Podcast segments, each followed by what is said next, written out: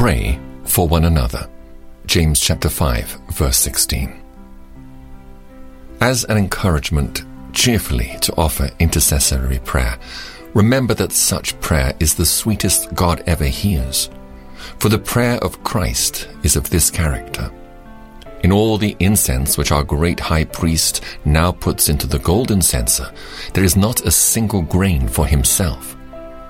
His intercession must be the most acceptable of all supplications, and the more like our prayer is to Christ's, the sweeter it will be.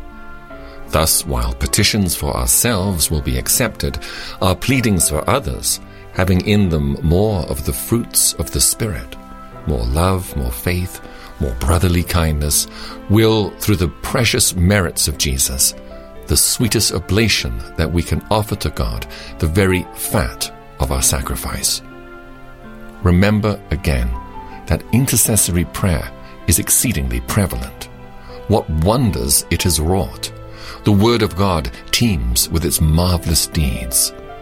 Believer, thou hast a mighty engine in thy hand. Use it well, use it constantly, use it with faith, and thou shalt surely be a benefactor to thy brethren.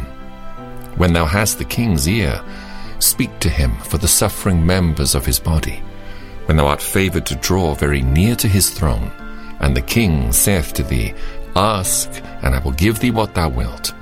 Let thy petitions be not for thyself alone, but for the many who need his aid. If thou hast grace at all, and art not an intercessor, that grace must be small as a grain of mustard seed. Thou hast just enough grace to float thy soul clear from the quicksand, but thou hast no deep floods of grace.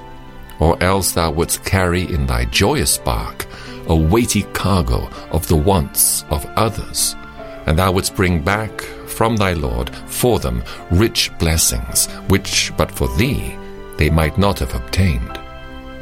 Oh, let my hands forget their skill, my tongue be silent, cold, and still, this bounding heart forget to beat, if I forget the mercy seat.